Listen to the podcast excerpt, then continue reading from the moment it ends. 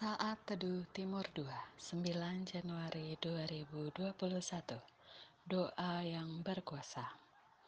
Yakobus 5 ayat 13.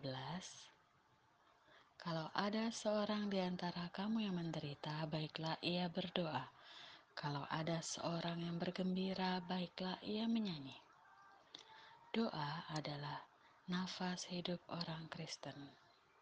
Kita sering mendengar hal ini, akan tetapi kita mungkin terkadang lupa dan menganggapnya hanya sebagai rutinitas atau pelengkap saja. Akan tetapi, berbeda dengan Elia, karena ia sadar akan kuasa doa, maka ia pun menggunakannya. Ketika Elia berdoa supaya tidak turun hujan, hujan pun tidak turun selama tiga setengah tahun. Dan ketika ia berdoa meminta hujan kepada Tuhan, langit pun menurunkan hujan.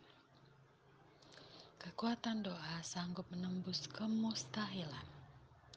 Doa merupakan senjata ampuh mengalahkan musuh dalam bentuk apa pun. Masalah, pencobaan, sakit penyakit, dan lain-lain. Doa mampu menggetarkan hati Tuhan sehingga ia bertindak memberikan pertolongan. Supaya doa kita berkuasa, kuncinya adalah kita membereskan hal-hal yang tidak berkenan di hadapannya, seperti dosa. Karena dosa merupakan penghalang utama doa untuk sampai ke hadirat Tuhan. Mari kita menjadi pribadi yang benar dan berkenan di hadapan Tuhan, sehingga kita bisa memakai kuasa Tuhan untuk kita menjadi berkat bagi sesama dan sekeliling kita. Amsal 15 ayat 29 Tuhan itu jauh daripada orang fasik, tetapi doa orang benar didengarnya.